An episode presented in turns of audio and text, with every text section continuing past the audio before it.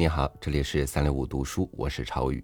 今天的这篇文章呢，我觉得很值得分享给大家，同时也期待您能够带着一种审慎批判的理性态度去阅读。与您分享安兰德的文章《一个个人主义者的自白》，选自小说《源泉》。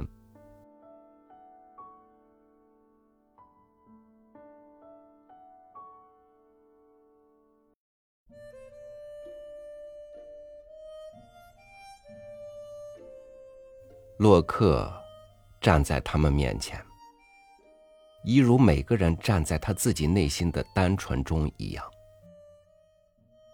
但是，洛克那样站在那儿，面对的却是一群心怀敌意的人，而他们突然之间明白过来，不可能对洛克有任何仇恨。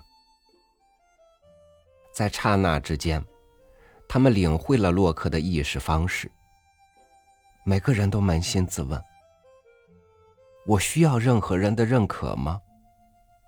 那重要吗？我是受到约束的吗？而就在刹那之间，每个人都自由了，自由的足以感觉到对房间里每一个人的仁慈之心。那只不过是一刹那。是洛克开口讲话前的片刻沉默。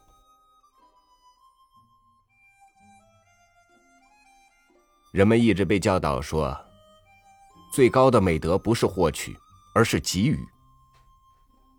然而，如果没有被创造出来的东西，人是无法给予的。创造要先于分配，否则便无物资可分配了。创造者的需求先于任何可能的受益人。然而，我们却被教导着要去崇拜那些二手货，他们并没有创造任何东西，却大把的将那些东西发放给他人，其慷慨程度连创造出这些东西的人都望尘莫及。他们称赞这是一种慈善行为，却对成就不屑一顾。人类一直被教导说要以减轻他人的痛苦为第一要旨。可是痛苦是一种疾病，人要是碰到这种疾病，就尽一切努力来给人以安慰和帮助，以此作为对美德的最高检验。这无异于使痛苦成为生活中最重要的一部分。那么，人类一定希望看见别人痛苦，以便他们可以表现出美德。这就是利他主义的本质。创造者与这种疾病无关，而与生命力有关。他们的工作已经消灭了一种又一种形式的疾病，无论是肉体上的还是精神上的。他们给痛苦中的人带来更多的慰藉，多得令任何利他主义者都难以想象。人类一直被教导说。赞同别人的意见是一种美德，但是创造者恰恰是那个唱反调的人。人类被教导说随波逐流是一种美德，但是创造者正是那个逆水行舟的人。人类被教导说团结一致是一种美德，但是创造者恰恰就是那个卓然独立的人。人类被教导说。自我，就是邪恶的代名词，而无私就是美德的最高境界。可是创造者便是绝对意义上的自我主义者，而那个所谓的无私的人，正是那个没有思想、没有感受、没有判断、没有行动的人。这些功能都只属于自我。这种本质的颠倒。是最可怕的。问题的关键一直被人曲解，人类到头来别无选择，也便没有了自由。就像善恶这两个极端一样，摆在人们面前的是两个概念：自我主义和利他主义。自我主义被理解成为了自我而去牺牲别人，而利他主义则被理解成为了他人而牺牲自我。这种观念使人无可避免地与他人拴在一起，除了选择痛苦之外，他一无所有。要么为了他人自己忍受痛苦，要么为了自我使他人蒙受痛苦。如果再加上一条，人必须在自我牺牲中发现快乐，那这陷阱便已经设好了。人被迫把受虐当做他的思想。他如果不想成为一个受虐狂，就只能够成为一个施虐狂，这是对人所犯下的最大的欺诈罪。正是凭借这种手段，依赖和痛苦被作为人生的基础一直存在了下来。选择不应该在自我牺牲和支配他人之间进行。而应该是选择独立还是依赖，选择创造者的准则还是二手货的准则，这是最根本的问题。它是一个选择生还是死的问题。创造者的准则建立在允许人类生存的理性头脑的需求基础上，而二手货的准则建立在无法生存的头脑的需求之上。一切出自于人类独立自我的东西都是善的，一切出自于对他人的依赖的东西都是邪恶的。绝对意义上的自我主义者，并不是为自己牺牲他人，他超越于以任何方式利用他人的需求之上，他并不是通过他们来发挥作用的。他在任何基础的事情上都是与他们无关的，无论是他的目标、他的动机、他的思想、他的欲望，还是他力量的源泉，都与他们无关。他不是为了他人而存在的，他也并不要求他人为了他而存在。这是人与人之间唯一的兄弟情谊和互相尊重的形式。人的能力因人而异，可基本原则是不变的。一个人的独立程度以及他对于工作那种原始的、发自内心的热爱，决定着他作为一个工作者的才能和作为一个人的价值所在。独立，是人们衡量美德和价值的唯一尺度。是一个人是什么，以及他将自己变成什么，而不是他为或者没有为他人做过什么。个人尊严没有替代品，除了独立之外，不存在衡量个人尊严的标准。在所有恰当的人际关系中，不存在谁为谁做出牺牲的问题。一名建筑师需要客户，可那并不是说他让自己的工作服从于他们的愿望。客户需要建筑师，但并不是简单的给他一份委托书，定制一幢房子。当人们的个体利益一致的时候，当双方都希望进行交换的时候，他们才会一致同意，为了他们共同的利益，自由的交换他们的劳动。如果他们并不希望如此，就不能强迫他们彼此进行交易。他们有更深层次意义上的追求，这是人与人之间唯一可能的平等关系。除此之外，任何其他的关系都是一种奴隶同奴隶主，或者说受害者跟刽子手之间的关系。没有任何工作是通过大多数的决定集体完成的。每一件创造性的工作都是在单一个人的思想指导下完成的。一名建筑师需要许许多多的人来承建他设计的房屋，但是他并没有请求他们为他的设计进行表决。他们通过自由协议一同工作。而他们每一个人在行使各自的职能时都是自由的。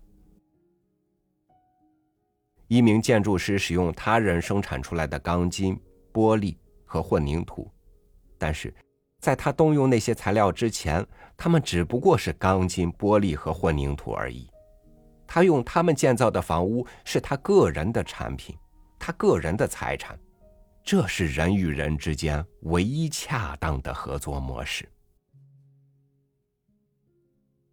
人世间首要的权利便是自我的权利。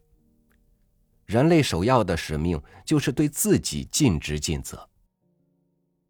他的道德法则绝不是将自己的首要目标强加于他人之上。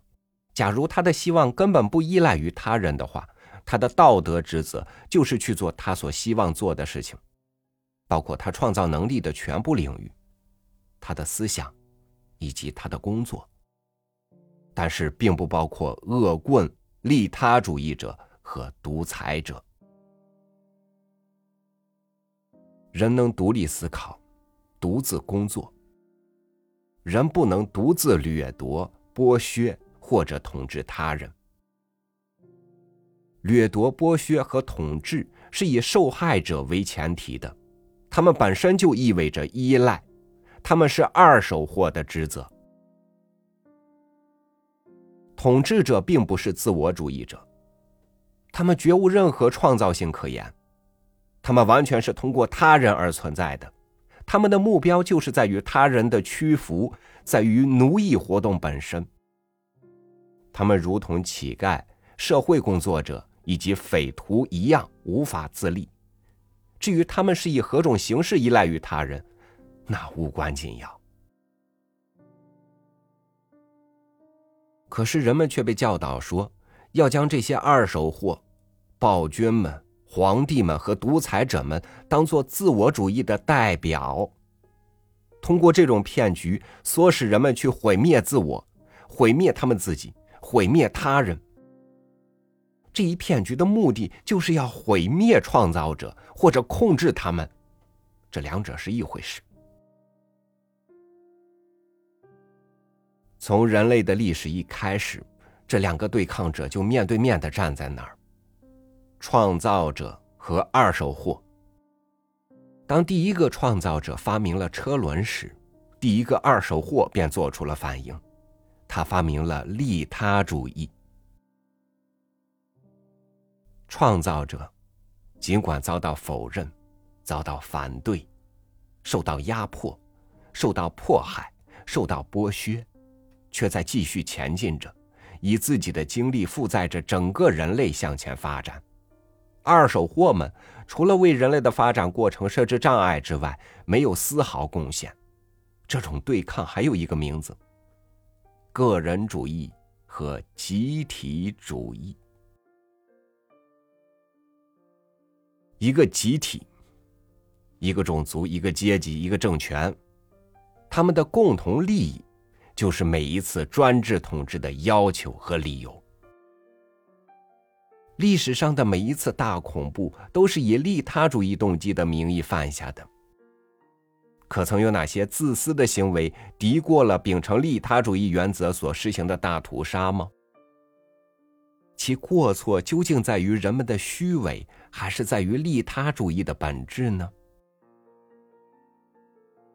最可怕的刽子手就是最真诚的信奉者，他们相信通过断头台和行刑队能实现完美社会，没有人对他们进行谋杀的权利提出过质疑。因为他们的屠杀打的是利他主义的旗号，人们接受了人必须为他人做出牺牲这一观念。演员在不断的更换着，但是悲剧的程序从未改变。一个从宣称爱人类开始的人道主义者，终将以一片血海而告终。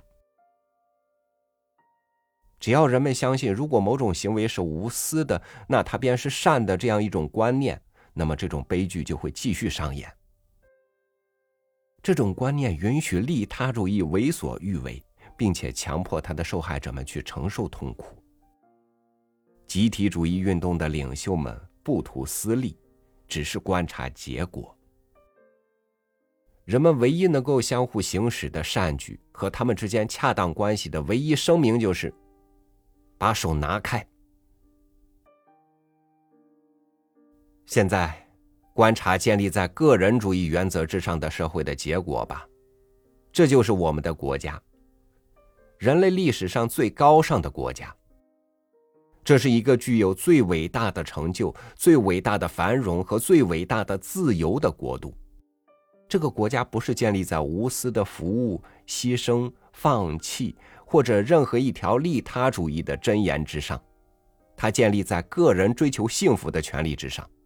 追求个人的幸福，不是任何他人的幸福。一个私人的个体的自私的动机，看看其结果吧。问一问自己的良心吧。这种冲突古已有之，人类明明已经快要找到真理了，但又每每遭到毁灭，一种文明又一种文明相继衰落。文明就是朝着一个个人的社会前进的过程。野蛮人的存在都是公开的，受制于他部落的法律。文明就是一个将个人从人类中间解放出来的过程。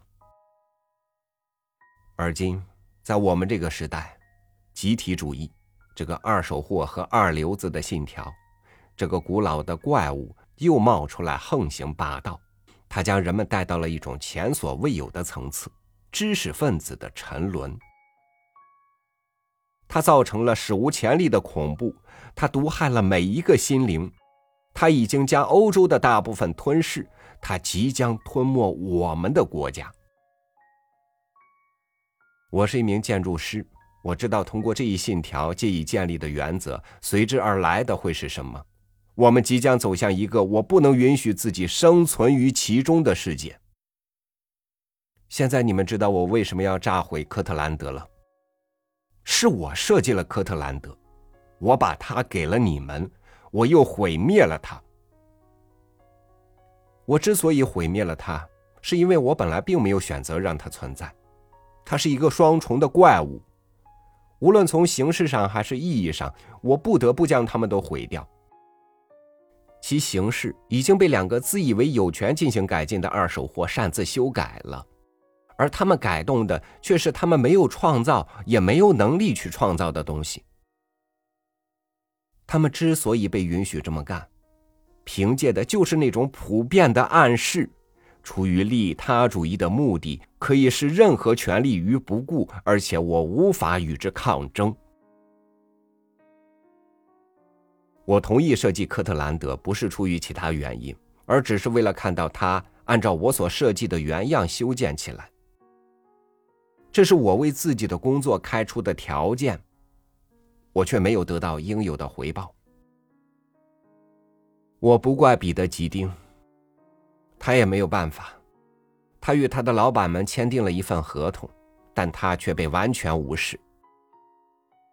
他许下诺言说，他所提供的建筑会按照我的设计去修建，这个诺言没有得到信守。一个人对他作品整体性的热爱，以及他捍卫他的权利，现在竟然被当做一种含糊笼统、可有可无的东西。你们已经听到公诉人的话了。为什么那些建筑的外形变了？没有什么理由。这种行为从来没有什么理由，除非是因为某些自以为他们有权染指任何人的，不论是精神还是物质财富的二手货的虚荣心。是谁允许他们这么做的？并不是那几十个当权者中的某一个，没有人愿意允许或者阻止这样的事，没有一个人该对此负责，没有一个人该受到责备。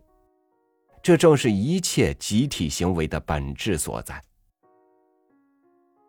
我并没有得到我所要求的回报。可是，科特兰德的所有者却从我身上得到了他们需要的东西。他们需要人来出一份设计方案，以修建一个尽可能成本低廉的建筑。他们发现其他人没有一个能令他们满意，我能，而且我做了。他们从我的工作中获取了利益，并且迫使我将它当做一份厚礼拱手送出去。但我并不是利他主义者。我不会奉送这种性质的礼物。有人说我将穷人的家园炸毁了。可是他们忘了一点：要是没有我，那些穷人就不可能有这样一个独特的家园。那些关心穷人的人不得不来求我这个从来不被关心的人，以便能够帮助穷人。有人认为未来租户的贫穷给了他们支配我作品的权利，并认为他们的需求构成了对我生活的要求，认为把任何要求于我的东西贡献出去是我的职责。这就是那种正在吞噬着全世界的二手货的信条。我到这儿来就是想说，我不承认任何人有权占有我生命中的任何一分钟，或是我经历的任何一部分，或是我的成就。无论是谁做的这个要求，无论他们的人数有多么庞大，或者无论他们有多么需要。我希望到这儿来说明，我是一个并非为他人而存在的人。我非得说出来不可。世界正在这种无节制的自我牺牲中死去。我想到这儿来说明，一个人的创造性工作的整体性比任何慈善的努力都更为重要。正是你们当中不懂得这一点的人在毁灭这个世界。我想到这儿来阐明我的看法。我不愿意依赖其他任何人而存在。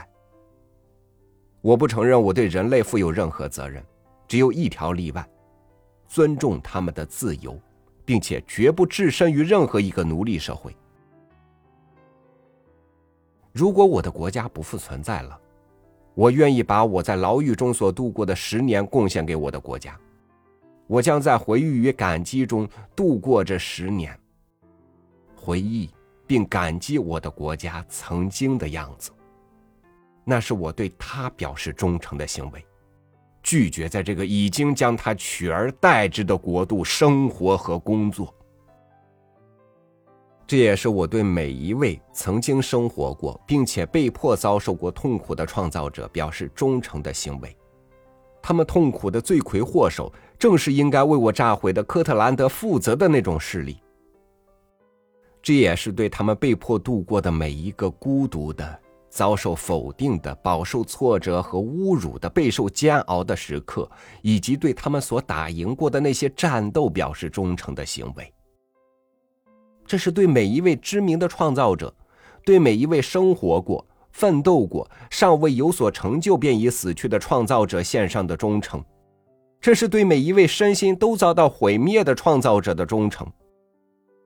对亨利·卡麦隆的忠诚，对斯蒂文·马勒瑞的忠诚，对某个不想被提到姓名，但是正坐在这个法庭上，并且也知道我说的是他的那个人，献上的忠诚。洛克站在那里，双腿分开，两臂笔直的垂在体侧。头高高扬起，一如他站在一座未竣工的房子里时的形象。随后，当他再次在辩护席上落座时，在场的许多人都有这样的感觉，仿佛他们还能看到他站在那儿似的。那是一个无以取代的定格的画面。